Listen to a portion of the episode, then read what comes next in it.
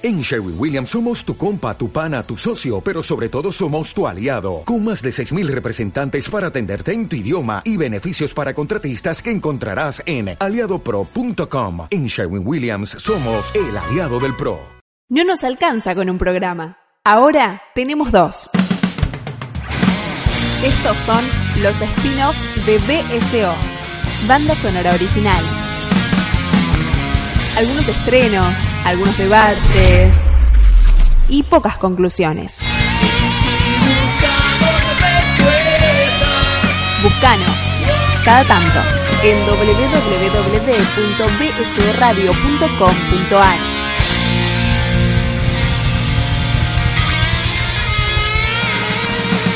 Spin-off de BSO, otra forma de mirar la cartelera.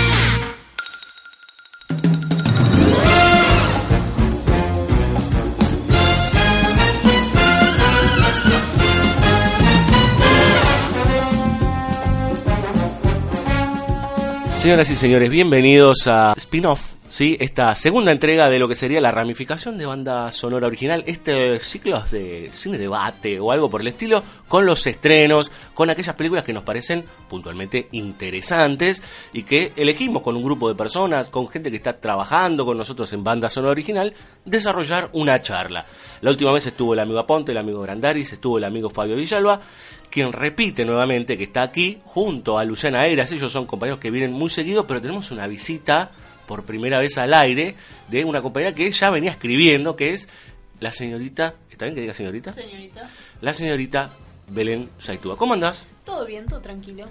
Bueno, vamos a hablar de The Incredibles 2. Ustedes dos hacen silencio, o sea, yo la presenté a Belén, ustedes están ahí en el fondo. Tan tímidos. Hola. Pero no dejaste ni un hueco para No. que dijera hola. Eh, las vías de comunicación son... No, dale. Respira. No, no, está bien. ¿Qué tal? Buenas noches, buenos días. Nunca Buenas tardes. No, hoy es Sí. buenas tardes, Villalba, salimos rápido esta vez. Buenas tardes. Buenas tardes. ¿Qué haces, Lu? Buenas tardes. Bueno, nos vamos a encargar de, de Incredibles 2. Eh, arrancar con una secuela ya es toda una cuestión, digamos, y sobre todo comparándola con una película muy reconocida como es esta película del 2004 de Pixar, digamos que a la mayoría nos ha gustado, que hemos tenido un montón de análisis al respecto. Yo quisiera arrancar para que podamos abrir un poco la charla y después empezar a, ver algunas cuestiones puntuales. Ustedes qué vieron en primera instancia, qué les cómo salieron por lo menos del cine y después no, eh, eh, acá no entra mucho el me gustó no me gustó porque estamos medio en contra. Este, Uh, entonces me voy. bueno, Ándate, Fabio. Villalba no habla más, este, pero en lo, en lo, eh, en lo inmediato, digamos, ¿no? Cuando uno sale de la sala, yo tengo una percepción muy particular, pero me parece que ustedes serían los que van a manejar un poco el puntapié inicial. Sí, mi primera percepción, eh, en general cuando uno va a ver secuelas, uno espera que puede pasar lo peor, sobre todo comparando con una original que realmente era una película súper redondita. Eh, no fue tan, tan mala como yo pensé que iba a ser, lo cual era un punto a favor. O sea, digamos que se sostiene como película en sí, más allá de todas las referencias o todas las relaciones que tiene con, con la original. Trabaja temas que me parece que, es- que es- están bien en relación a esto de los superhéroes, la, la- la cotidianeidad, el tema del vínculo de la familia, cómo trabajaba la, la primera. Podemos después ir más en lo particular a distintos eh, puntos que se tocan sobre estos temas. Ujú. Eh, pero eh, para mí el gran problema es eh, la villana. Podemos spoilear, ¿no? Sí, sí, acá no, acá no hay nada de spoiler a leer, nada de eso, no, nosotros Igual ya no. spoileé antes de decir. Pero Bueno, bueno, si quieren apaguen en este momento, vayan a verla y vuelven. ¿no? claro. ¿Pero cómo? ¿Hay una villana? Eh, ¿Qué? ¿En una película de superhéroes? Sí, claro. Sí, eh, Belén, ¿qué anda? Eh, yo fui muy cínica al cine. Aparte fui sola, ¿viste? Tipo, no, no, no quiero... Un domingo de lluvia. Claro, tal cual. tipo, No quiero compartir con nadie esto. Eh, para que entiendan, tipo, Los Increíbles es mi película favorita de Pixar y es una de mis películas favoritas de superhéroes y no es la mejor película de superhéroes que hay. Esa. Eh, fuerte. Te- Eh, te fuerte la declaración. Sí, sí, tiene, tiene una carga emocional muy fuerte esa peli para mí. Fui muy cínica y salí muy contenta. Salí muy contenta. Yo creo que, más allá de la villana y, de- y demás aspectos que coincido con ella, que no es tan redondita la peli, eh, los dos aspectos que Browder- en los que Browder parece tener eh, eh, mucha como un, un buen toque es en la relación familiar y en, y en los superhéroes en general y con eso salí contenta.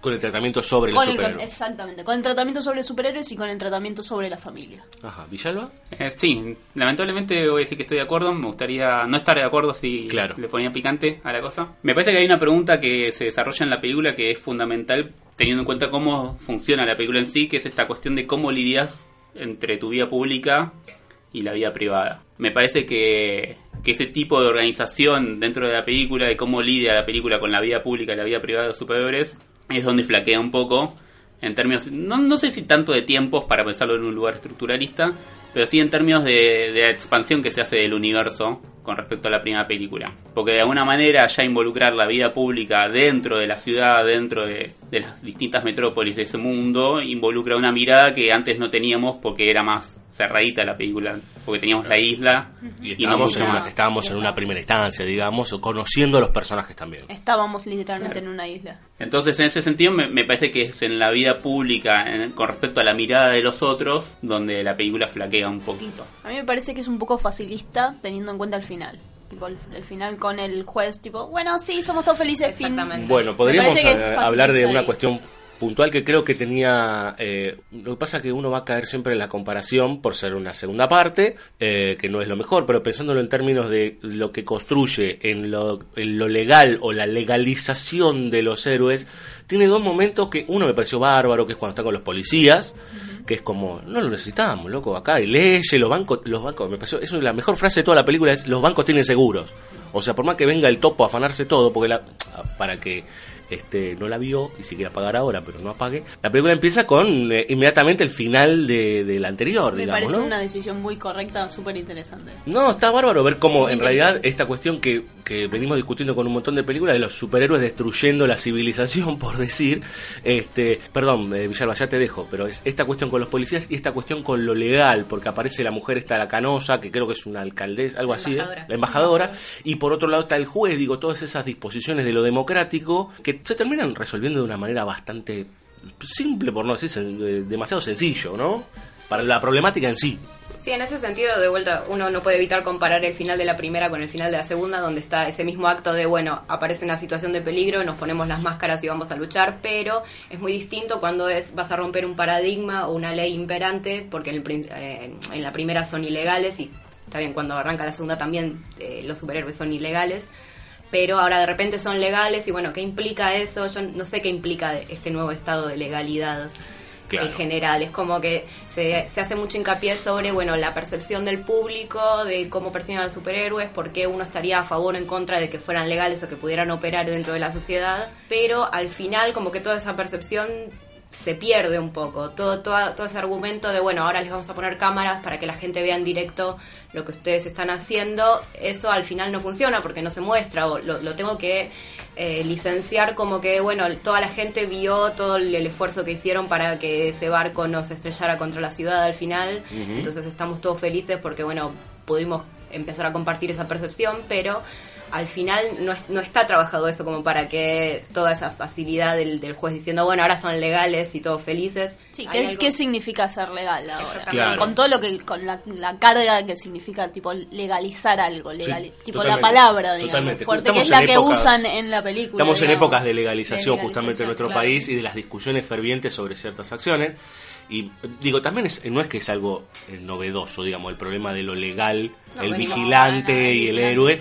Sí, digo, o- hoy más que nunca se ha problematizado en varias películas. De de hecho, Marvel es el que más ha hecho hincapié en ese sentido, por lo menos en las últimas películas. Venimos de bien, Civil War. bi- bien mal o regular, digamos, ¿no? Con Civil War podemos tener muchas discusiones. Yo paso, paso de Civil War, digamos, ¿no? Pero en ese sentido. este, no así del que- planteo igual. es La, la cara de Belén fue como, ¿cómo pasa de Civil War? ¿O No, no, no es la que más me gusta de Marvel, ¿eh? Estoy claro. del lado de Tony Stark igual, ¿eh? Ah, bueno, soy, la gorra, soy la gorra, soy la lo, gorra. lo bancás ¿De qué lado ahorita estás? a, a bajar este. Bueno, esto es un tema, claro, ahí pues, no, no vamos a discutir Capitán América porque yo, pero otro día, otro spin-off. otro spin-off con, con, con Avengers Infinity War 2 o como se llame. No, pero digo, me parece que hay algo ahí que no es que le escape, sino que lo, lo simplifica. Y que, y que me parece que esa simplificación también tiene que ver con el tono general de la película, con ciertas cosas, ¿no? Eh, de que cosas que se mete medio pesuti y que las deja como pasan un poco de lado porque también termina entendiendo que buena parte del perfil de la película es para un público pequeño, digamos, o eh, jovencito, ¿no?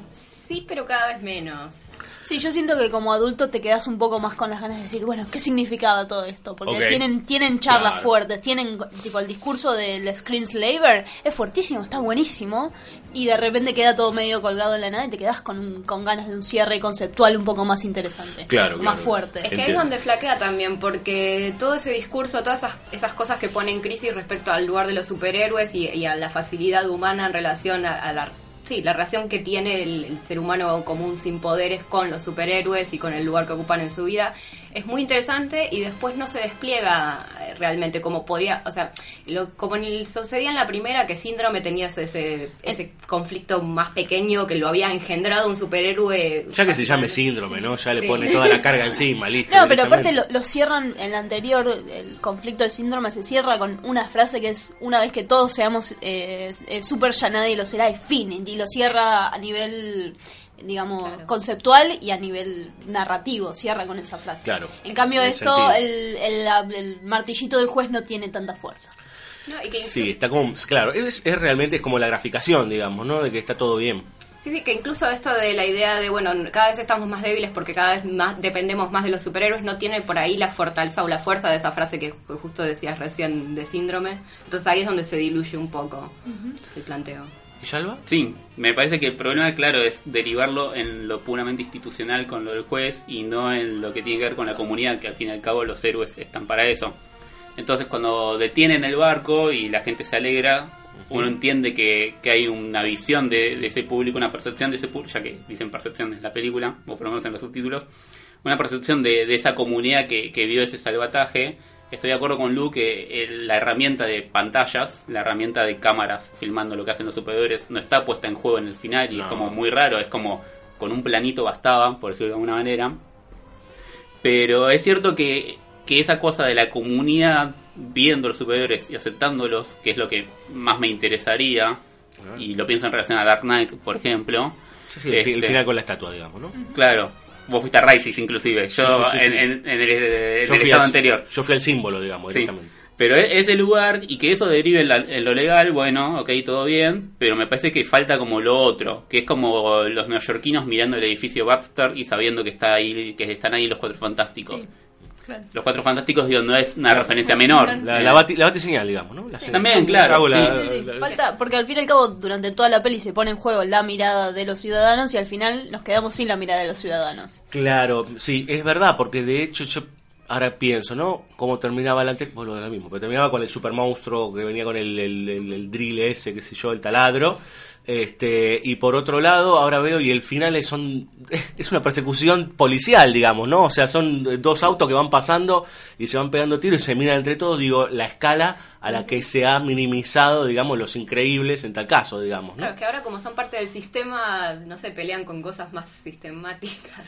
No, o con algo más eh, del, del llano, digamos, ¿no? Y, y, y no está esta lógica de que para los superhéroes, que es también otra problemática, para el superhéroe siempre van a aparecer supervillanos, digamos, ¿no? Lo más El interesante Superman. de Batman Inicia, del final de Batman Inicia. Claro. Básicamente, la lógica de la escalada. Claro. Eh, Yo creo que hay igual ahí, nada, estoy leyendo cosas que probablemente no existan, pero eh, hay, hay una por ahí una intención de cerrarla y decir, bueno, tipo, ya está, esta es la última película, basta de supervillano, basta, no voy a hacer más pelis, tipo, se cierra acá, fin. Eh, puede, puede ser porque apar- aparte pensando que se tomaron 15 años 15 para hacer una segunda, no me imagino que va a ser va a haber Que una tengan más ganas de hacer tercera. la tercera, sí. No lo sé, no lo sé. No sé. Igual hay algo con el tema de los villanos que todavía no vimos un supervillano en el sentido de persona que tenga superpoderes como los tienen ellos, como los tienen los increíbles. Claro. Eh, hasta ahora son todos eh, seres humanos normales que hacen uso de la tecnología y abuso y mal uso de la tecnología Sí. para eh, corregir por ahí un sistema de, de desigualdad respecto a la persona que tiene superpoderes y a la persona que no. Y lo que tiene esta... es- en realidad, estos dos villanos que aparecen en la segunda es que, bueno, el primero es mucho más eh, sencillo en eso de también la tecnología para robar, para algo muy simple, pero el otro, la otra villana lo, lo que hace, o sea, lo que critica de, de que uno se pone facilista y utiliza a la gente con superpoderes o a los superpoderes como algo para, para escudarse o para esconderse, para no tener, como, para tener cierta comodidad para hacer las cosas, ella al final termina haciendo lo mismo, porque en vez de dar la cara como hace el primer villano, el, el Underminer, Sí. al principio, no es que va y hace todo el show, sino que va, va todo por atrás y lo deriva por otros lados, entonces hace lo mismo que, que critica de los otros en algún punto. El, el Bueno, hecho de ocultarse. Claro, de ahí están un poco las contradicciones también, en- que en todo caso lo hacen un mejor villano que cualquiera de los villanos que venimos viendo en DC, por ejemplo. No, bueno, pero vos Cualquier pusiste... cosa hace mejor que Inclusive- lo que hagan de ser. pero, perdón, inclusive que los de Marvel Que también. los de Marvel. Pero Lejos, pusiste- sí, posta, ¿eh? Pero, Salvo Thanos. Escuchame, pusiste la vara muy baja. Belén. O sea, todas las las de DC de los últimos años es como. eh, Claro. Suspiro, suspiro y seguimos. que en Claro, pero en eso, en eso la, la elevo un poco más, digamos, dentro de sus villanos, con las, las problemáticas que pueda o no tener esta villana, es un villano de sin dudas. No, sí, porque aparte tampoco, digo, tal vez porque la película eh, hace algunos planteos que tienen que ver con lo moral y lo ético, pero nunca termina de generar un vuelo alto, se pone discursiva ni demás. Hay un momento que tampoco es que le estás pidiendo demasiado, porque aparte, yo no sé qué le pasó a ustedes, pero yo creo que al minuto 20 dije, y si no es, eh, si no es Better Call Saul, que es el... el, el- El otro. El sí, porque le saqué la voz al toque.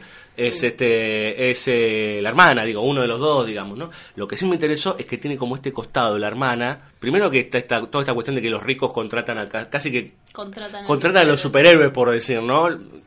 Eh, está eso por un lado, pero por otro lado la hermana como con pensa- el, la- la- el pensamiento progre y qué sé yo y no sé cuánto y que termina siendo verdaderamente ese, ese costado antihéroe, digamos, ¿no? Sí, hay algo que me parece de, eh, nada, remarcable, eh, es que la villana tiene el inicio de Batman, tipo, le pasa lo mismo que Batman en sus inicios y decide ser villana, y Síndrome es Robin, tipo, podría ser Red Hood, básicamente. Claro, porque está ese, ese flashback eh, de los ladrones que entran y le matan al padre. Es, yo- tipo, es, es Batman. Claro, yo dije, esto van a hacer algo con... Que por ahí está interesante, pero después al, al toque te das cuenta cuando el personaje empieza a hablar, el personaje femenino, que si no, pues parece que va por acá y efectivamente va por ahí, pero que podía ser, pues es demasiado chambón para ser un, un, un Batman malo, digamos, este... Claro, sí, pero- Sí, es interesante ver que, eh, ya que el- los increíbles son una familia y la, la familia de los villanos es una familia desmembrada, cómo cada hermano tomó su postura respecto al, al- al causante de, de- de que esa familia se haya desmembrado, ¿no? Esto de los superhéroes o no, Ujú. del crimen. Sí, en ese sentido me parece increíble, o sea, me parece que Los Increíbles es una película re polémica con el estado de situación del mundo, porque plantea que, que una familia puede salvar el mundo. Este, si lo pensamos en relación a lo que había hablado Adrián en especial de Coppola y etcétera, etcétera, Sí. la noción hoy en día en, en el estado de situación liberal en el que vivimos, la noción de que un grupo familiar, Ese- sí, es una de las instituciones más castigadas, digamos. claro, pueda resolver sus problemas y resolviendo sus problemas salvar al mundo, digo, eh, ya es bastante interesante como para pensar. Igual no son ningunos boludos porque lo ponen en una situación de animación eh, para la familia, digamos, entendiendo a los chicos y a los grandes. Digo, no está mal eso, como digo, como lugar de debate también, ¿no? No, obvio. Y, y me parece que esta cosa de, de conocimiento de qué le pasa a los miembros de la familia es re importante dentro de la lógica de la película. Y eso es lo que las diferencia de los hermanos que no, que no saben ¿Quiénes qué son? onda. Claro, sí. Este, Que no se conocen. Claro, que no se conocen realmente, ín- íntimamente, no en un sentido perverso, ¿no? Eh, No. Ya le salió el Norman Bates de adentro. yo tenía que lanzarme una ficha. Pero hay, perdón, ¿eh? hay un hay como un intento sobre el final de que él, cuando ella finalmente va presa y él le dice, bueno, gracias por, haber, por haberla salvado, yo me voy a hacer cargo, como a, partir del, del conflicto hay un intento de acercamiento en esa familia resquebrajada, digamos. Sí, darse cuenta de lo que está pasando, pasando. Que, que no estás viendo. Exactamente. Sí, es, es, es interesante esto de que de repente hay un, un rico este, con buenas intenciones, digamos, ¿no? Y que quiere llevar a cabo Nadie algo... se lo esperaba. Que, eh, claro. No, que- bueno, pero están, están los dos, digo, también con respecto a, a esto del origen a lo Batman, digo, tenés las potencialidades, digo, pudo haber sido un villano Batman también, tranquilamente. Sí, ponele que para el conocedor de cómics es Bruce Wayne o Thomas Wayne, digamos, en el sentido de cuando se convierte este, en un tipo Bueno, brutal, digamos, sí. ¿no? Claro, pero, sí. eh, pero me parece que por un lado tenés como esa familia de ricos o esos hermanos ricos que han perdido al padre y demás, y por el otro lado tenés toda la cuestión del liderazgo de los padres en dos ambientes, ¿no? Y me parece que es otro punto muy interesante que es el rol que cumple la Girl en toda la película, digamos, ¿no? A mí puntualmente me pasó que llegó un momento que yo la vi, que ella la- se, se pone a laburar, ¿no? Se pone los pantalones, la labura, labura, labura. Hay un solo momento en donde eh, eh, encuentro una ligación de preocupación por lo que está pasando del otro lado, con el bebé, con todo y demás.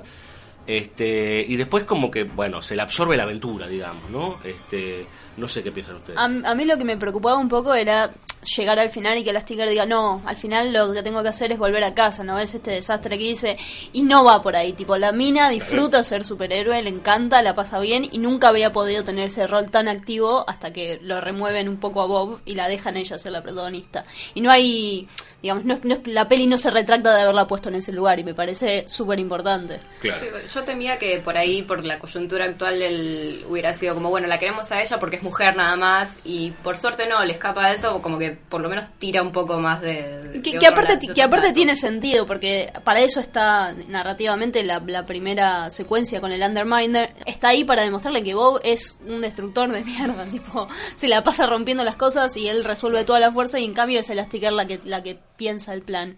Y tiene sentido cuando en su momento le dice: Bueno, vos no te puedo vender a vos porque sos un tarado. Claro, No, no, porque aparte sos un animal, me rompen todo, animal, venir y dar vuelta a toda la ciudad, digamos, ¿no? No, no sos Claro, capitalizable. bueno, eso es, es interesante, digamos, ¿no? Construirlos como productos, ¿no? Porque en el fondo, porque después cuando empiezan a aparecer, que yo no sé de dónde salieron, ¿no? Pero todos esos superhéroes nuevos, este, que me pareció fantástico el, el personaje de la chica de verde, digamos, que este, que hace los.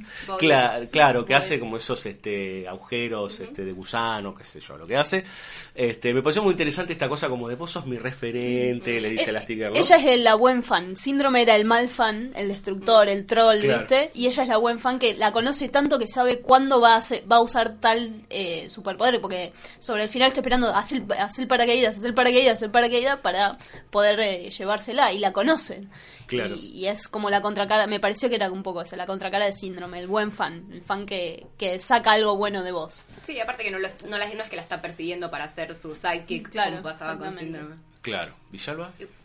Bueno, No, no, una cuestión nada más que como hablaban esto de, mm, del marketing o de promocionarlos como productos, hay algo que para mí es una lástima que no, que no se haya profundizado un poco más o que no se haya un po- usado un poco más, que es el tema de esto del, del tema del superhéroe, la canción del superhéroe que Sí. aparece en... Empiezan a cantar entre ellos. Claro, bueno, que, ya que traen esto, ¿qué pasa con eso? Igual esa También- escena mortal.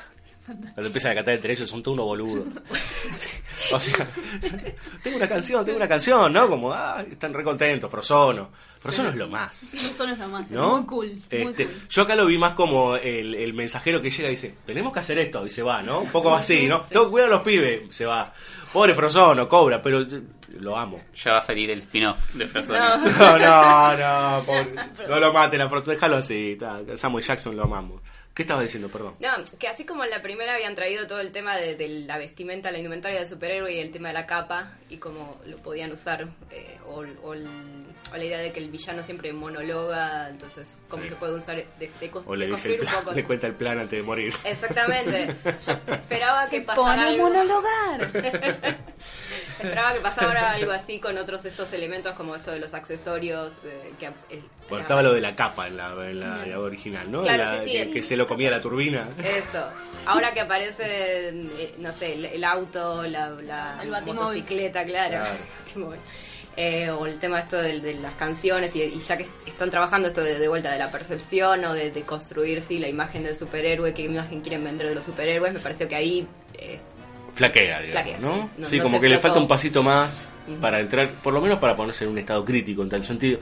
O sea, de decir, bueno, esto es una problemática. O sea, está dibujado, digamos, pero no termina de, digo, porque el es el martillo del juez al final que es como, bueno, obtura todo, ¿no? Llegamos hasta acá, llegamos a la Corte Suprema, está todo avalado. Entonces es como, claro, ¿viste? como Porque claro, por una a veces lo termina bajando a nuestra coyuntura y es un poco así. Este, esas cosas que es como, bueno, ya está, vamos. Y, y en el medio, claro, hay un gran quilombo. ¿No? Porque de repente, ¿a dónde van a parar todos esos superhéroes que aparecieron ahora? ¿Cómo, si la gente no vio nada, por qué ahora están aceptando, digamos, ¿no? O sea, vieron ese mal con esos, los tres como parecen unos androides, bueno, nada. Este, me parece que es una cuestión como muy para, para remarcar alrededor de Ahora eso. que traes eso, precisamente la última imagen que vieron, eh, o sea, entre que vieron al- a los superhéroes y vieron el, al barco estrellado, es a los superhéroes eh, controlados y diciendo... Estamos haciendo para nosotros las cosas. ¿no? Claro, entonces eh, me llama aún, me, me hace mucho más ruido esto de, bueno, ¿qué pasó? Si no vimos lo que pasó en el medio, Sí, y claro. esa fue la última imagen del público de los superhéroes, ¿qué pasa al final con A eso? mí me parece que descansa en algo de viejas aventuras Sí. que tenían ciertas eh, licencias porque uno estaba embebido de gran manera sobre la aventura y tenía ciertos, ciertos perdones sobre algunos desarrollos puntuales. Sí, a mí me parece que es un poquito más una lástima porque teníamos un personaje que es el personaje con el que la peli abre, abre que es Tony, el noviecito de Violet, que podría haber sido perfectamente... El eh, comienzo de la película es genial. No, pero que podría haber sido perfectamente nuestros ojos, digamos, el representante de la sociedad. ¿Qué le pasa a Tony mientras lo está viendo? No se da cuenta que es ella tipo la Clark Kent y los anteojos y los anteojos. No se da cuenta que no es Violet. Podría haber habido, no sé, me- se me ocurre ahora. Llámame, Brad Te escribo la 3. Eh, En 14 años. claro, no, no, Dame un rato. No, no, 14 años, debe tener como 50 y pico de años, no, déjese de joder. Este, no, rápido, si no, si no, no la veo. Eh, ¿Qué les iba a decir? Eh, estaba pensando... Tenía algo para- ah, vos tenés algo para decir. Ah, sí, no, bueno, que... estoy- Muchas cosas tengo para Sí, decir. ¿eh? Claro, no. No, Eh, pobre que lo interrumpimos tanto que... No, no, pero estoy, estoy de acuerdo, obviamente que, y sobre todo pensando en la lógica de, de los últimos 20 años de cine, vamos a decir, donde hay algo del verosímil que prima, donde todo el tiempo le estamos exigiendo a cada película como, bueno, esta cosita. Estoy de acuerdo que, que falta eso de, de revertir la última mirada sobre los superhéroes. De nuevo, en términos de, de las pantallas, que significan la multiplicidad de esas miradas, porque para mí, con la cosa de, de la gente siendo salvada del barco, me alcanza, pero entiendo que, pará, y en el resto del mundo, porque lo, porque abriste, porque en Sí, realidad, claro. obviamente lo, lo dispusiste en la propia película. Al mismo tiempo no me, pare- no me parecía menor que el tema de la legalidad volviera y que volviera con Elastic Girl, que era como la más reticente a volver, o era, la que más cumplía las leyes, en la tanto en la primera como en el arranque de la segunda. Como ponerla a ella en ese jaque, sobre todo con el lugar de madre que cumplía, porque era la madre que, vamos a decir, Era le cortaba la- las alas un poco a, a Marcaba el paso de la familia, digamos, ¿no? O sea, Claro. ella era la que manejaba, digamos, realmente. Bueno, Este, en- entonces ponerla en- enfrente o enfrentada a esta cosa de la ley como grilletes, que siempre me voy a acordar de John Blake Robin de, de Dark Knight Rises, este, me, me parecía que era como, como el eje. Y si bien justifican verosímilmente dentro de la película por qué ella, yo creo que igual Brad Bird elige también, o sabe que poner a una mujer como protagonista es un punto en cuestión hoy en día y que Sí. es una problemática a tratar. Y aparte me pareció muy inteligente que haya una mujer de este heroína, pero haya una mujer de villana, digamos, ¿no? O sea, no es que, digo, porque si no ya caeríamos en los famosos eufemismos progres de los últimos años, en donde la mujer ha tomado el rol, ya sabemos, digamos, ¿no? Pero ahora vamos a, vamos a ponernos en contexto, digamos, ¿no? En el Sí. contexto del propio universo. Y no solo es una mujer, pero no es una mujer joven, digamos, es una ama de casa, tiene, tiene no es que una tener madre, sus- es claro, una y es una madre y puede ser superhéroe. Claro, y sí, ser sí. superhéroe, digamos, ser madre es tan importante como ser superhéroe. Necesitas ser un superhéroe para poder poder criar a tus hijos. Bueno, Claro. Edna Mode dice ahí literalmente esto de hecho bien el, el acto de ser padre es, es un Es acto heroico. claro. Eso, bien. eso está, está muy bien. Bueno, a ese vez es un personaje que yo le hubiera dado unos cinco minutitos más, por lo menos, ¿no? Eh, Edna, que es la que hace los trajes, aparece casi en el... Uy, tra- tra- tráeme al pibe. ¿No? Como que lo- tráeme al pibe, yo te lo arreglo, te lo manejo un poco y como que es medio fugaz, digamos, Pero, ¿no? no, yo creo que es, eh, más de Edna Mode sería como el- la, la secuela del spin-off de los Minions de, Claro. de, Sí. de mi villano favorito, que es como demasiado por ahí no está bien. Claro. Igual me parece un personaje súper interesante porque es como el desdoblamiento de Brad Bird dentro de la película, porque o sea, la voz es de Brad Bird y es el personaje que tanto en la primera como en la segunda viene a poner orden, viene a, a reordenar Arregla. esta familia, entonces me parece súper interesante que eso, que el mismo director se meta ahí a, a poner A el orden a sus personajes. Sí, es, es- es el personaje al que acuden cuando todo está perdido. Claro. Es que parece, en realidad, acá como está puesto, es, es el papá llevándole a la abuela, cuidame al pibe, pues no aguanto más. Es, es, es Alfred, ese es el mayordomo, es el, Hoy el- estamos la con voz Batman, de la ¿eh? razón. Estoy con Hoy- Batman. Batman. No, no, estamos aparte. Yo, ayer eh, vi Ready Player One, donde meten a Batman por todos lados y es como de una forma muy vacía. Entonces me puse como medio enojado. Pero no importa, pero, eh, pero no, igual es todo ese tipo de analogías y de estructuras eh, son conscientes, digamos, por el lado de, de, de Brad Bird. Sí, sí, me Pero- hace que lo quiera más. Tal cual. Claro. En, en cuanto a lo que sería un aspecto puntualmente de la familia en sí, digamos, ¿no? De- tenemos los niños que están por ahí dando vueltas. A mí me dio la sensación de que, por ejemplo, Ash es. o Dash. Dash. Dash No tuvo mucho que eh, cortar está un poquito al pedo, digamos, ¿no? El personaje. Está bien, por ahí él tuvo mucho más protagonismo en la, primera entrega y en esta él está como. Le cede el paso a Violet, a la hermana. eh, que es muy interesante todo el jueguito con el, el noviecito o el, el que va a ser el noviecito y demás. Eh, pero como que ese personaje se desdibujó y inclusive los roles de ellos tres para la resolución de todo, yo dije, bueno, acá estos van a agarrar y pendejos, se la van a bancar hasta el final. Bueno, se resuelve muy fácil cómo ellos los, los, los liberan a los padres y demás. Eh, Sí, pero los ponen en un lugar que a mí me llama la atención porque son los niños jóvenes, digamos, los jóvenes, ni- niños y adolescentes, que son los que están más integrados con la pantalla, a los que nosotros asociamos con el comportamiento de la pantalla, de la tablet y qué sé yo, son los únicos que no caen en la trampa de los adultos. Son los adultos los que se dejan encandilar por esas pantallas y son estos eh, jóvenes los únicos que pueden ver eh, la, verdad, por decirlo de alguna manera, y los ponen en ese lugar y está bueno. Claro. ¿Ustedes qué piensan de los, de los pequeñitos? Sí, de- Dash está más relegado a un rol de comentarista, digamos. o Sí. de- sí, sí. Particularmente pun- como puntualizar cosas que ya estamos viendo en pantalla en realidad, como cuando comenta esto de, bueno, ¿qué le pasa? Le agarró la adolescencia a la hermana, es como sí, claro. O tiene esos momentos como más de, de- de alivio cómico.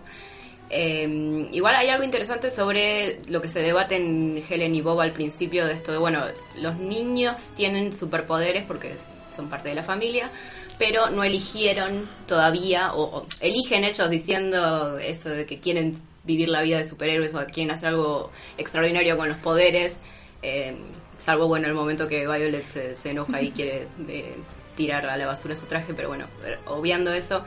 eh, Eso es buenísimo también.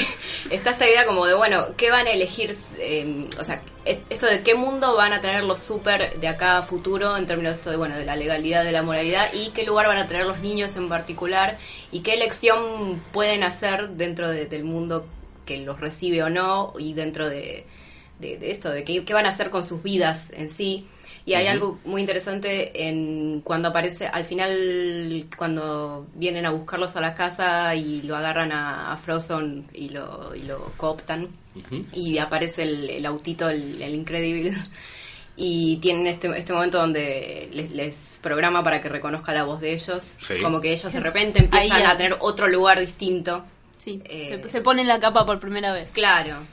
Sí. sí, y hay algo muy lindo que es, va, la- básicamente la motivación de los dos padres es hacer un mundo en donde sus hijos sean legales. Y es re fuerte. De repente, si lo pones en esas palabras, hacer un mundo donde tus hijos sean legales es, es valiente poner Sí, en una que- película. Que, que sean, el, el- el- como se decía antes, ¿no? el vástago, digamos, aquellos que vienen, es- este, la descendencia, pueda tener condiciones mejores que las que tuvieron ellos, digamos. ¿no?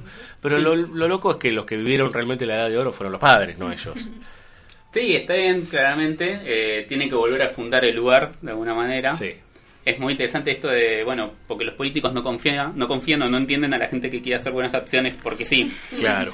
Que en ese sentido vos no tenés motivaciones de Mr. Incredible o de Elastigirl en términos psicoanalíticos como los de Batman, por ejemplo. Ujú. nunca, su- nunca supimos cómo fue el inicio de ellos dos. No. Pero sin embargo está esta idea de la función heroica de, bueno, che, tengo esta capacidad, tengo este don, Voy tengo que hacer algo con eso. Y que los nenes lo tienen renaturalizado, eso.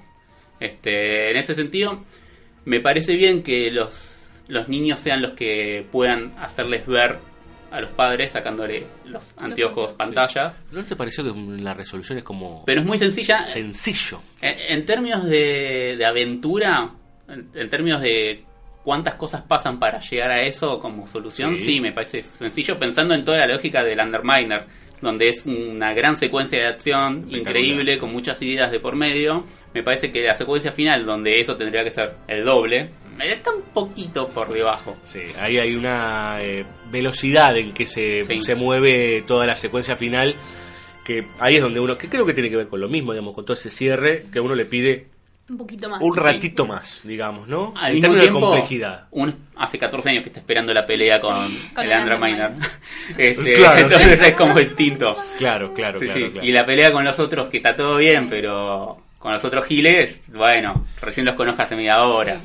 Claro, sí, pero esos otros giles para... Bueno, esto es muy, es muy de, eh, de- de cada espectador, digamos, ¿no? Pero si vos me plantás a dos chicos ricos, con guita, eh, con pantallas, con una idea de reestructurar la imagen del superhéroe, que a lo cual, vieron cuando yo siempre digo lo mismo, que yo si una persona sonríe todo el tiempo, les desconfío, digo, yo, esto t- tiene un de- sonríe demasiado el tipo, ¿viste? como desconfío enseguida, son demasiado felices, esto pasa algo, entonces, este, digo, me parece que merecía eh, cierto grado, por ahí es un grado más, digamos, ¿no? Sí.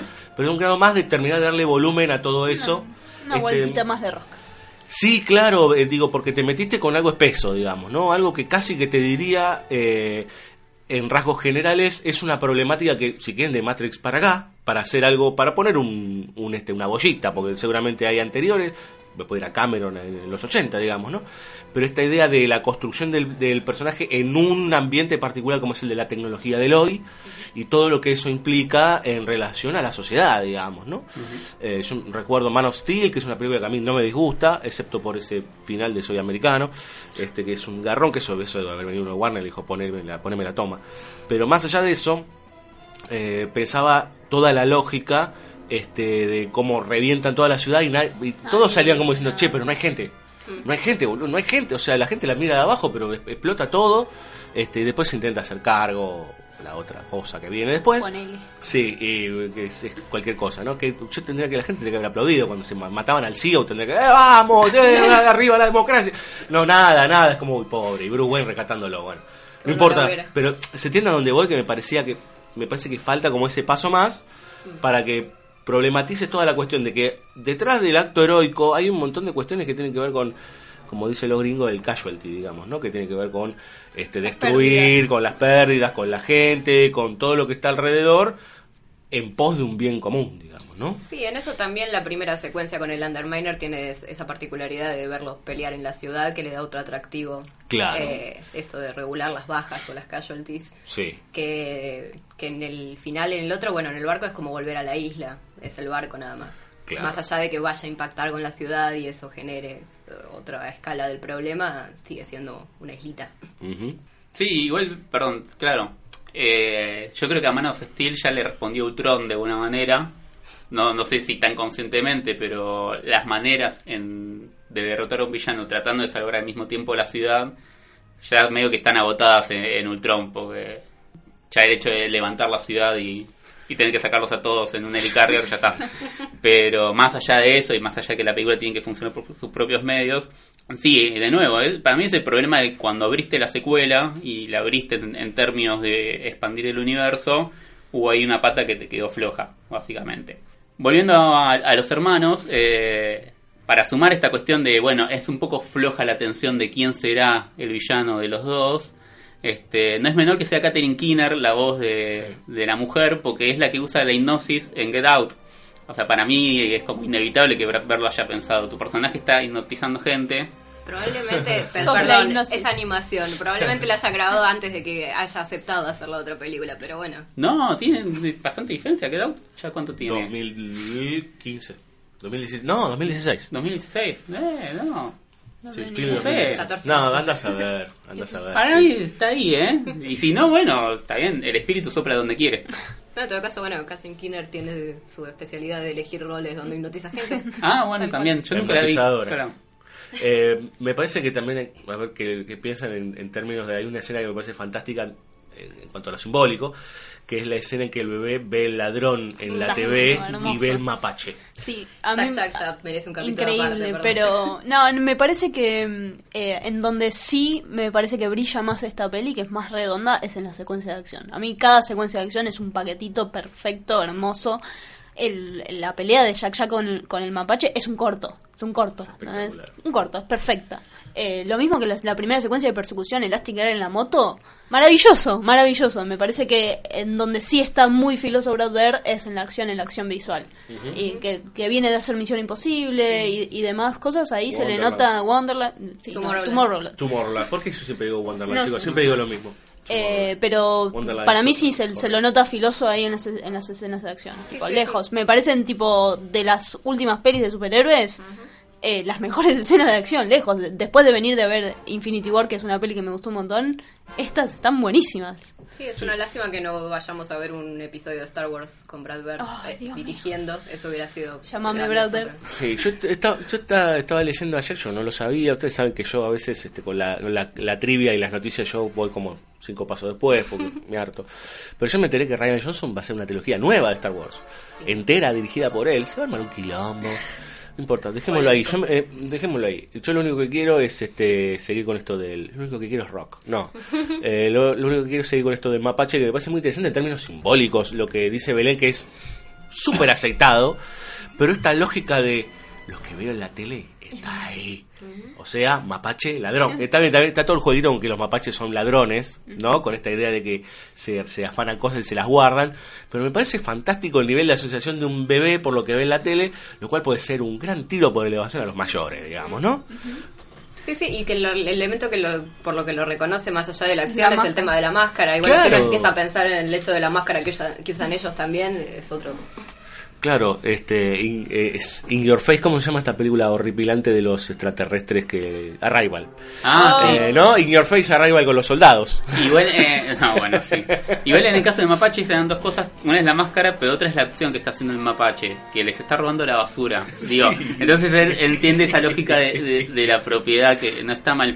Pero sumando esto de Jack Jack, que increíblemente es un personaje del cual no, no hablamos hasta hace un rato. Porque merece Eh, su tiempo. Sí, merece su tiempo. Voy a- igual voy a decir otra cosa que tiene que ver con lo de las pantallas, que es esto de los, los chicos, de los increíbles, Dash y Violet, no utilizan pantallas eh, en la misma lógica que el resto del mundo, porque lo que están mirando de alguna manera los está curando. Es re importante que elige Brad Bird para que vean los increíbles como familia. No la ven como familia, pero ¿qué están mirando? Digo, están mirando Godzilla, están mirando Johnny viendo Quest. Johnny Quest, perdón, Ujú. perdón. te- eh, te- estoy muy emocionada, salí muy emocionada del cine de todas las referencias y las citas a Johnny Quest. Lo amo a Brad Bird, perdón, le tenía que decir. Pero eh, estamos todos enamorados de Brad Pitt. La- la- la única persona que Ese, el otro, Sí. Brad Pitt, llamame, te amo, Brad Pitt. No, no, es que Johnny Quest, o sea, Johnny Quest, eh, yo eh, creo que no, no puedo adorar más a Johnny Quest y que vuelva, o sea, que el tipo de aventura que tenía Johnny Quest pueda volver, aunque sea un poco eh, de a poquito, a estos días donde la aventura se desdibujó tanto, me parece algo tan tan celebrable. Claro. Pero bueno, cambie. sí. Hoy te Después de este abrupto. Hoy te vivimos. Te quiero, te quiero, te quiero. No, no, es que en una, en una sala repleta de gente, la única persona que hizo ruido cuando apareció Johnny Quest fue ella. Tipo, Fue como... Sí, literal, fue literal. como, wow. Es Este, que me lo imaginé diciendo, yes, yes. Es que sí, sí, sí. Pero bueno, cambiando lo que haya que cambiar es como los nenes que ven las películas de terror en Halloween. En Halloween, digo, es esta cosa de, de estar comprendiendo lo que estás mirando y que esa película te funcione, te funcione, te sirva para actuar en el mundo. Entonces, mientras lo- yo me puedo imaginar que el resto de los eh, habitantes de Saltadilla, Saltavilla, no sé, o como se llame esta ciudad, no importa, sí, este, pueden estar boludeando con, con las pantallas, Mirando este, noticias. mirando noticias o jugando videojuegos sin pensarlos, ¿no? Este, estos nenes están mirando cosas que están re bien o, o están viendo The Outer Limits, no sé, por ejemplo. Sí, se están nutriendo con lo que ven en Claro. vez de, de usarlo de Los espejo, niños ¿no? vuelven a ver la aventura tal como es, digamos, ¿no? O sea, de, de encontrarse con esa vieja aventura que no era tan problemática en, en términos de poder encontrarle ciertas flaquezas de moralina y todas esas cosas que son muchos de los golpes que le han dado a las películas de superhéroes en los últimos años, digamos, ¿no? Bueno, con todo lo que amo Dark Knight, cuando uno la vuelve a ver es como, bueno, está todo bien con el debate filosófico y todos Claro. amamos la frase de, bueno, muere siendo un héroe, y etcétera, etcétera. Sí, no sos lo que... ¿Cómo es? Lo que haces es lo que te define. Sí. Yo lo amo igual, ¿eh? Claro, obvio, uno no puede no amarlo, pero al mismo tiempo entiende que, y sobre todo en Los Increíbles 1, esas mismas cuestiones se dan en la pura acción de los personajes y sin necesidad de estar... de- estar- sin el mal Lindelof, para mí, que es el mal que empieza con Lost. Existe desde antes igual toda esta cuestión de filosofar, pero me parece que en las que en las obras de aventura, vamos a decir, todo esto empieza con estos pibes que saben que saben y te tienen que decir como, mira, estoy hablando del bien y del mal. Claro, Claro, sí. sí. Sí, sí, sí, Pasar sí. por el diálogo lo que, te- lo que debería ser obvio. No, no, que vos lo desprendas, digamos, lo en la desprendas, vivencia. Exactamente, Claro. sí, de la, de la del visionado. Bueno, y falta el, el pequeñito, el, el Eh, Jar Jar, que Jar Jar Binks. No, Por Dios. Sí. Bueno, podemos la hacer, boca. Podemos hacer un debate sobre Jar Jar. Yo escuché el otro día, el- no voy a nombrar ni siquiera el podcast, pero el otro día escuché que alguien tenía la teoría de que, ¿cómo se llama? Snoke era Jar Jar Binks. Yo digo, la gente está muy al pedo, está... A está- suicidio masivo en el cine. No, hay gente Tipo, que se anota, anota cosas. Yo me imagino haciendo esquemas, ¿no? Jar Jar Binks podría ser porque quedó dolido de no sé qué. No importa, vamos con Jack. Es... Bueno, primero, eh, eh, está esta cuestión de los multipoderes y la potencialidad de un bebé. Con respecto a esto que también debatían los padres sobre Dash y Violet. Bueno, hay que ver si quieren ser superhéroes. Pero al mismo tiempo esto se debate con esta cuestión de nuevo heroica de, che, tengo que hacer lo que tengo que hacer. En ese sentido, ahí la peli no, no es tan tradicional y se pone un poquito más progre en esta cosa de, bueno, el bebé puede ser lo que quiera, etcétera, etcétera. Sí. Vamos a ver qué pasa con el tiempo. Pero al mismo tiempo es un recurso increíble para dar cuenta de un montón de, un montón de, de poderes y su utilización o no dentro de la película. Claro, me parece que también hay un- algo puntual que, que es ingobernable, lo Mm. cual eh, te pone en un lugar que no tiene que ver ni con el bien ni con el mal, sino que es ingobernable, no sabes qué carajo va a pasar. Si vos pasaste tipo una hora con un bebé de verdad, sentís que ese Jack Jack es, es real. Claro. claro, claro. no hay manera. Te Es cosas. No, claro. imposible, imposible. Claro. Bueno, ¿y qué más? Sí, no, en ese sentido con la, la capacidad de, de- de- de manifestar distintos poderes que cada vez es como, bueno, 17 poderes o más, los que sea que van apareciendo, en, en ese sentido funciona mucho mejor, me parece que, eh, por ejemplo, en, en Infinity War, que de repente mm, Tony Stark empieza a pelar equipo o tecnología, que Sí, de repente puede otro. hacer de todo y es completamente arbitrario y... Y entonces, ¿qué? Acá también es un poco arbitrario, pero funciona muy Pero ya Sí, bien. pero está sabíamos en que otro tenía tono, poderes. digamos. Ya sabía, los, los poderes que conocíamos los vemos y vemos un par nuevo, pero a la vez hay, Total. hay una mención de Edna Moda que dice que probablemente vaya a perder todos los poderes. Que hay superhéroes que nacen con más de uno y que después decantan, claro. Claro. bueno. Sabés que los va a perder. Pero este es un bardo, este es el que viene a hacer el quilombo de todo, digamos, ¿no? Cuando se multiplica, digo, cuando se hace gordo. Cuando se va de dimensión y lo tienen que traer con la galleta. No, no, no. Aparte el sistema de control que le inventa Edna es como fantástico. El, el, el, el traje de malva, que es malvavisco, ¿no? Que se Sí, como hincha una todo. espuma, como una espuma. Una sí. espuma que se la quiere comer. Sí, es comestible. Claro, es comestible. Digo, me parece que así como tenemos bastante definido esta lógica de eh, para dónde pintan los padres y cómo van pintando los hijos, este es como el, ingober- el, el quilombo en el medio de todo esto, digamos, ¿no? Porque también, Caos, caos. hasta ahora, no hablamos de el cotidiano, digamos, ¿no? Este, o, o en realidad algo rozó creo que Fabio, en ese sentido, que tiene que ver con, bueno, la mujer ha salido a la calle, ha salido a batallar, ha salido a buscar este, los problemas y, y solucionarlos, pero quedó el grandote con los pibes este, y la pasa mal. Hay un momento que la pasa muy bien cuando asume ciertas cosas y le empieza a enseñar matemática y, lo, y los lee, pero hay momentos de sufrimiento, digo, Total. Que me parece que eso es todo un lugar para la catarsis de los padres que llevan a los pibes, decir, ay, sí soy yo la Sí, pero puta madre". hay, hay un lugar de dinámica de ponerlo de ponerlos en, cien- en ciertas situaciones que habla muy bien de Brad y vale recordar de dónde viene. El chabón fue creativo, consultor creativo de las primeras ocho temporadas de Los Simpsons. De dinámica familiar sabe. Claro. Así. Sí, sí, claro. Sí, sí, no, en el sentido mm, que Bob- el momento este que decías de que Bob eh, está no feliz, pero como que piensa que tiene todo bajo control cuando finalmente descubrió cómo enseñarle matemáticas a su hijo, cuando finalmente no- logró dormir al otro o que la otra no, no, no sé cómo mató el helado de la casa. Eh, tiene, o sea, como la falta de costumbre de que eh, él termina una pelea, pero le- la, la batalla sigue, digamos, y él Claro, no está sí. acostumbrado a eso. Es algo que también le, le- le cuestionan al principio. He ganado todo, una bueno, batalla claro. más no la Bueno, guerra.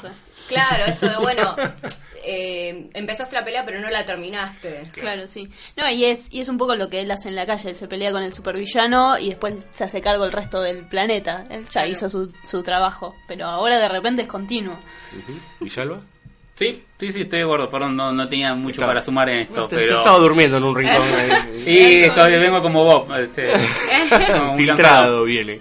No, bueno, pero está bien igual pen- pensar esto de la particularidad de los increíbles que ahora encuentran su mejor lugar siendo superhéroes como familia, ¿no? Donde, donde en realidad no, no tendrían que estar escindiendo las dos cosas, Claro. sino que la fusión de las dos cosas es donde encuentra su mejor lugar la familia. Ujú.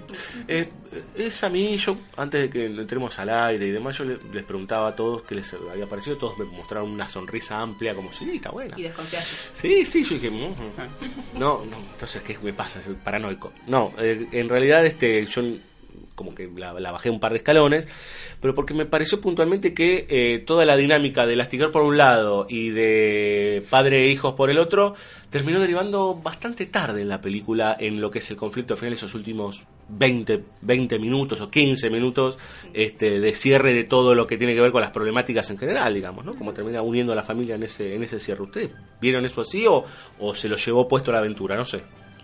Sí, puede ser. Yo la sentí un poco escindida. Me parece que tiene que ver con, con que es más larga que la anterior. Me parece un poco eso, que, que se dan el lujo de, de continuar con ciertas cosas que capaz si tuvieran menos tiempo, ¿viste? Eh, las, las afinan un poco más. Sí, ah, bueno, yo repasando la primera me da la sensación de que ambas tienen como un primer acto un poco más largo, de asentamiento de algunas cosas, y que el villano termina apareciendo un poquito más tarde de lo que estamos acostumbrados en otras películas. Claramente no... no es el, el conflicto principal no viene por un ataque del villano en general. en, en estas dos películas, sino que hay toda una bola de nieve que, que se va armando y, en- y en ese sentido entra alguien, ¿no? Este, tanto con síndrome en el anterior como ahora Screen Slaver o como sea. Este, y en ese entonces no, no me molestó, era como, bueno, ok, va de esto. No sé, la pienso como, salvando las distancias, pero como el padrino, por toda la hora inicial de la fiesta y etcétera, es para sentar un montón de cosas de su universo. El padrino dura tres horas y cuarto, Villalba, pero.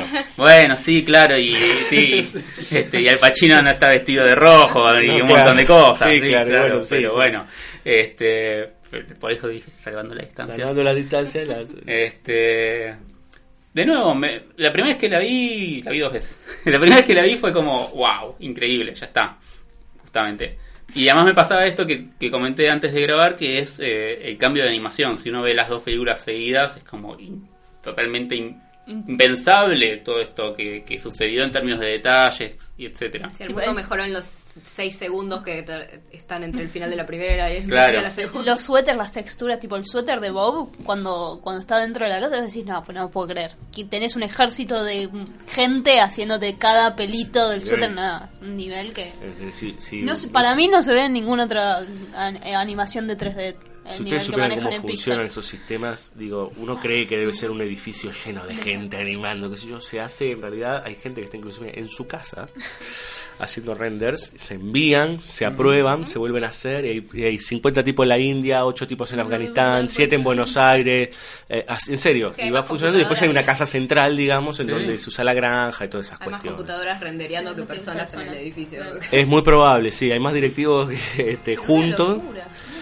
Sí, bueno, pero se ha visto como eh, Pixar ha, ha ido, yendo, ha ido elevando, digamos, cada vez más estos sistemas. De hecho, eh, traemos un recuerdo de Monster Inc., que originalmente eh, Zully se construyó así porque se estaba probando una nueva tecnología con respecto al pelaje. Claro, sí. Que terminó sobrepasando termina- la película, siendo una genialidad absoluta, digamos. Igual ahora ves Monterink y queda un poco vieja. Claro, pero por ejemplo, que tiene más tecnología Monster University y no está a la altura, digamos, de, de su predecesora, A digamos. mí me cae bien. A mí también me cae bien. No, es que últimamente las- todas las películas de Pixar eh, están como en una base que uno, excepto alguna que otra, que diga, "Mm", pero en general están bien. Sí, está bueno que después de un- varia- una tanda de varias películas más bien eh, tristes, digamos, de Pixar, está bueno volver a algo más... eh, Está bueno volver a sentirse superhéroe. Sí, sí y, y pensando en el, el contexto donde realmente ya estamos medio saturados incluso de, de tanto Sí, de superhéroes. sí, y aparte con el superhéroe más gris, viste, no, qué difícil es todo, qué difícil es ponerse la máscara, déjate de joder, boludo. Está buenísimo, basta. Claro, claro, ir un, po- un poco más a, a- Bueno, pero otra vez es lo mismo, ¿no? A, a esas viejas estructuras que se pensaron como. Claro, e- e inclusive más allá de lo que ya hemos hablado con relación a la moral y lo ético, etcétera, etcétera, y lo político, que están introducidos en la película, no desarrollados del todo, pero me parece también volviendo a cierta lógica de aquellas aventuras de Flash Gordon, de mismo Sandokan, si quieren, o de todo ese tipo de estructuras que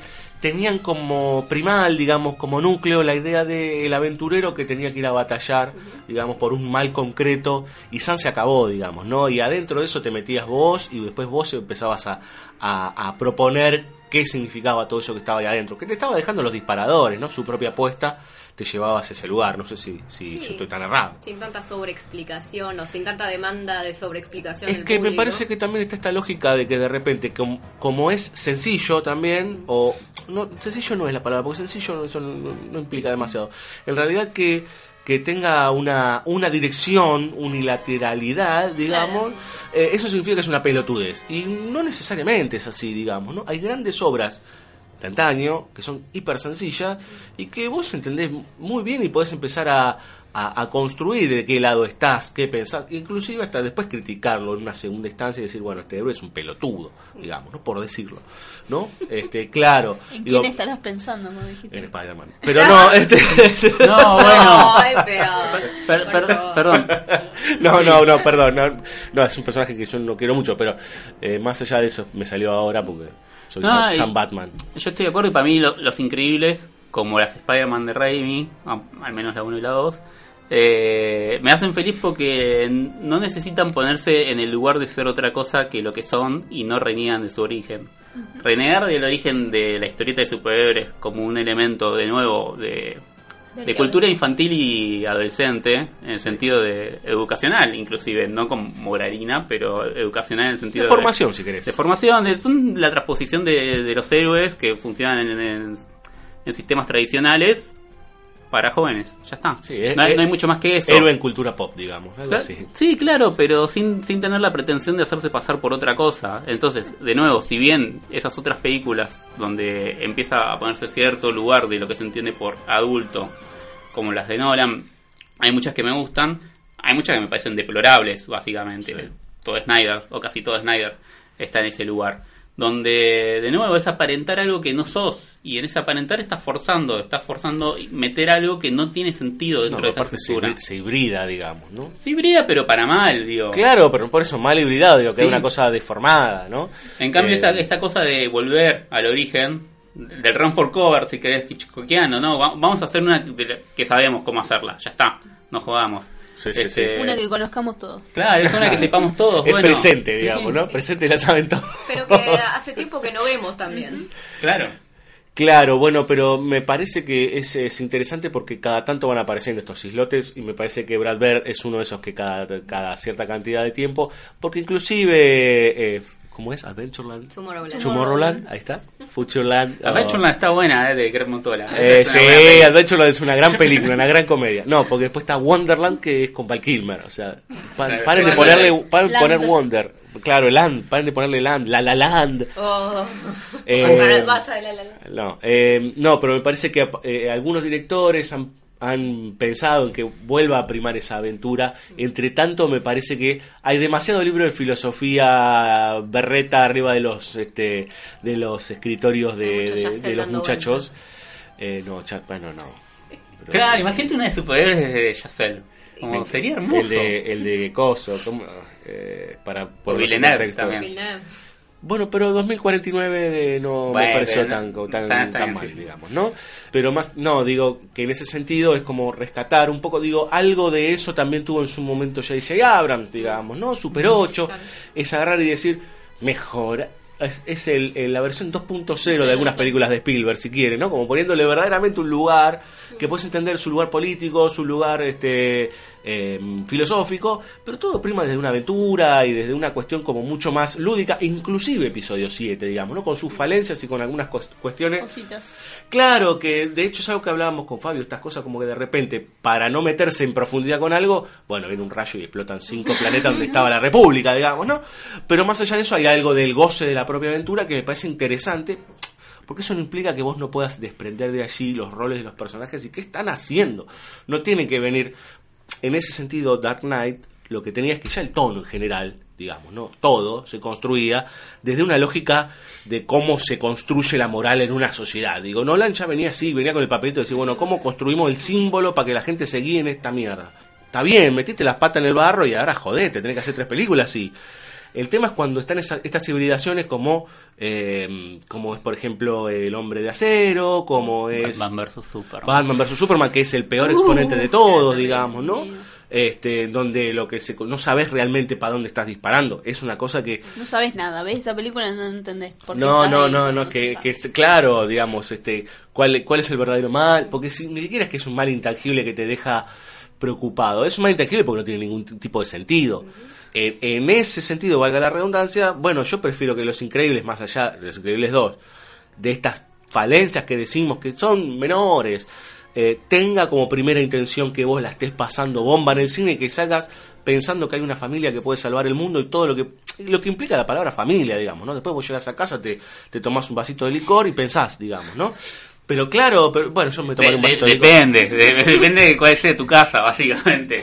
Bue- Bueno, qué sé yo, ¿qué- ¿por qué? Porque vos qué tomarías. No, no, bueno, por ahí, Brandy. te- por ahí tenés Se que... come un yogurísimo. un yogurísimo. Por ahí te- llegas a tu casa y Claro. tienes que hacerte cargo de tu familia. Contra la también. pachorra, eh, te va a hacer el yogurísimo. No, hay, ot- hay otra cosa. Em, pensando en esa época de, de la nostalgia y de traer por traer, por gesto de traer, como Stranger Ese Things es y otro gran cosas. problema. Bueno, Ready Player One, Eh, bueno, claro. Sí. este, De traer porque tenemos. hay lista para eso. Sí, Perdón, estoy con la boca llena. Está comiendo. Mientras ella, eh, Sí. Termine de masticar, por favor. Traer, traer porque tenemos el derecho de copyright y pudimos, tipo porque no lo cedieron. claro. Claro, pero no haces nada con eso. En, no, en No, ese bueno. sentido, de- destaco en esto que eh, está buenísimo esto de, de- de traer esto de la aventura que decías antes, Diego, eh, de traer la vivencia de lo que se de, de las producciones de otra época por ahí, Por más que solamente el póster o el muñequito. o Digo, el- y, y yendo, yendo, yendo al mismo autor, digamos, este, que Spielberg, eh, hablaba con los chicos fuera del aire de Ready Player One, que me parece que dentro de las últimas de Spielberg es la menos difícil, digamos, menos difícil en términos de, de pasarla la película, ¿no? Después podemos hablar de cuestiones que tienen que ver con la moral, y de- etcétera, etcétera, con lo que uno ve del mundo, pero yo me voy al Spielberg de los años 80 con Indiana Jones y yo la pasaba bomba y yo estaba identificado con él, aunque hacía algunas cosas que eran detestables Indiana Jones. Pero en ese sentido es como la aventura te llevaba a un lugar este mucho más en la acción misma, en lo que, lo que hay que hacer o lo que se debería hacer cuando el mal está del otro lado, sea como sea, sea un nazi, sea una mina que en este caso maneja este, una corporación con imágenes y, y demás, este, o sea el que sea, digamos, sea el guasón. Digo, en ese sentido, lamentablemente se ha tomado de un lugar muy berreta la filosofía, se la ha incluido porque hay que ponerla para adultos. Y qué, qué sé yo, viste, yo, el- a ver, yo no soy ningún nene, digo, yo sigo disfrutando mucho más de eso que de este que aparezca Alex Luthor y diga, ay, los quiero hacer pelear a ustedes porque en realidad no sé qué, porque no sé cuánto, porque la vuelta, porque dijo Krakauer, no sé cuánto, no sé qué, nada, dale, ya estamos, ¿no? Y bueno, sí, claro, claro. Bueno, ¿tienen algo más para decir los increíbles? Porque ya parecemos polémica en el bar. Eh, sí, Por favor, no- nunca aparezcamos polémica en el bar. no. Evitémoslo. no, no. que, que lamentablemente está precedido por un mal corto. Ay, sí. Ah, claro.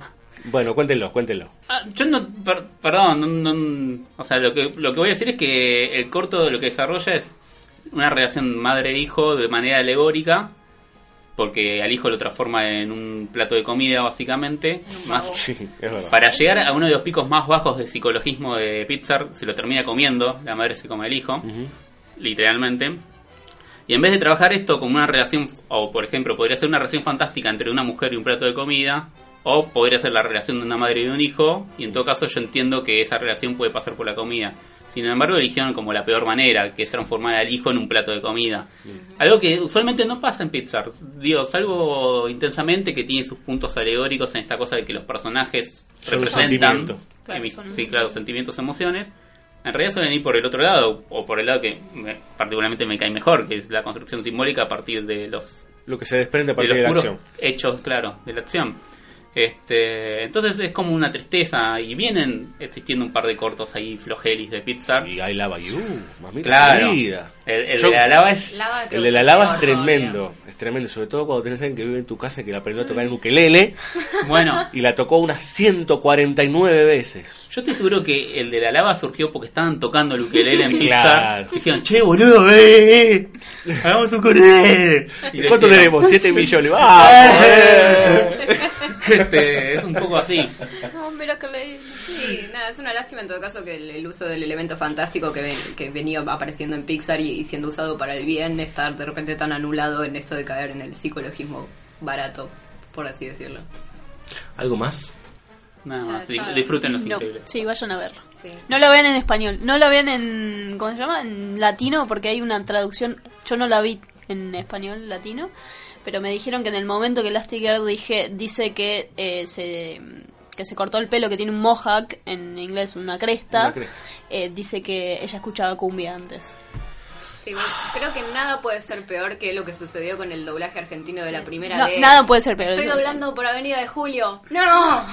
Perdón, pero yo, yo la vi en inglés también, pero eh, eh, eh, me dijeron que está Guido Casca y que, Ay. y que está eh, Fabio Posca que hace de Edna. Ah, eso ya Pero había en la pasado primera. antes. ¿En la Estaba por segunda eso. también ahora? No, ah. ahora también. Qué fuerte, ¿no? que, eh, algo que podríamos discutir en algún capítulo es el tema de, de la política de doblaje, digamos, ¿no? Y de subtitulado ahora también. Y de porque- subtitulado, sí, sí, totalmente. Igual ahora que dijiste Guido Casca, me muero por verla y saber qué personaje es Tercera instancia. Yo- eh, de síndrome. Eh, Ah, en la primera, y puede ser. No ¿Sabés que sí? ¿Sabés que sí? Pasame la repe. Pasame la repe. Qué fuerte, qué fuerte que terminemos hablando de Guido Casca con esta película.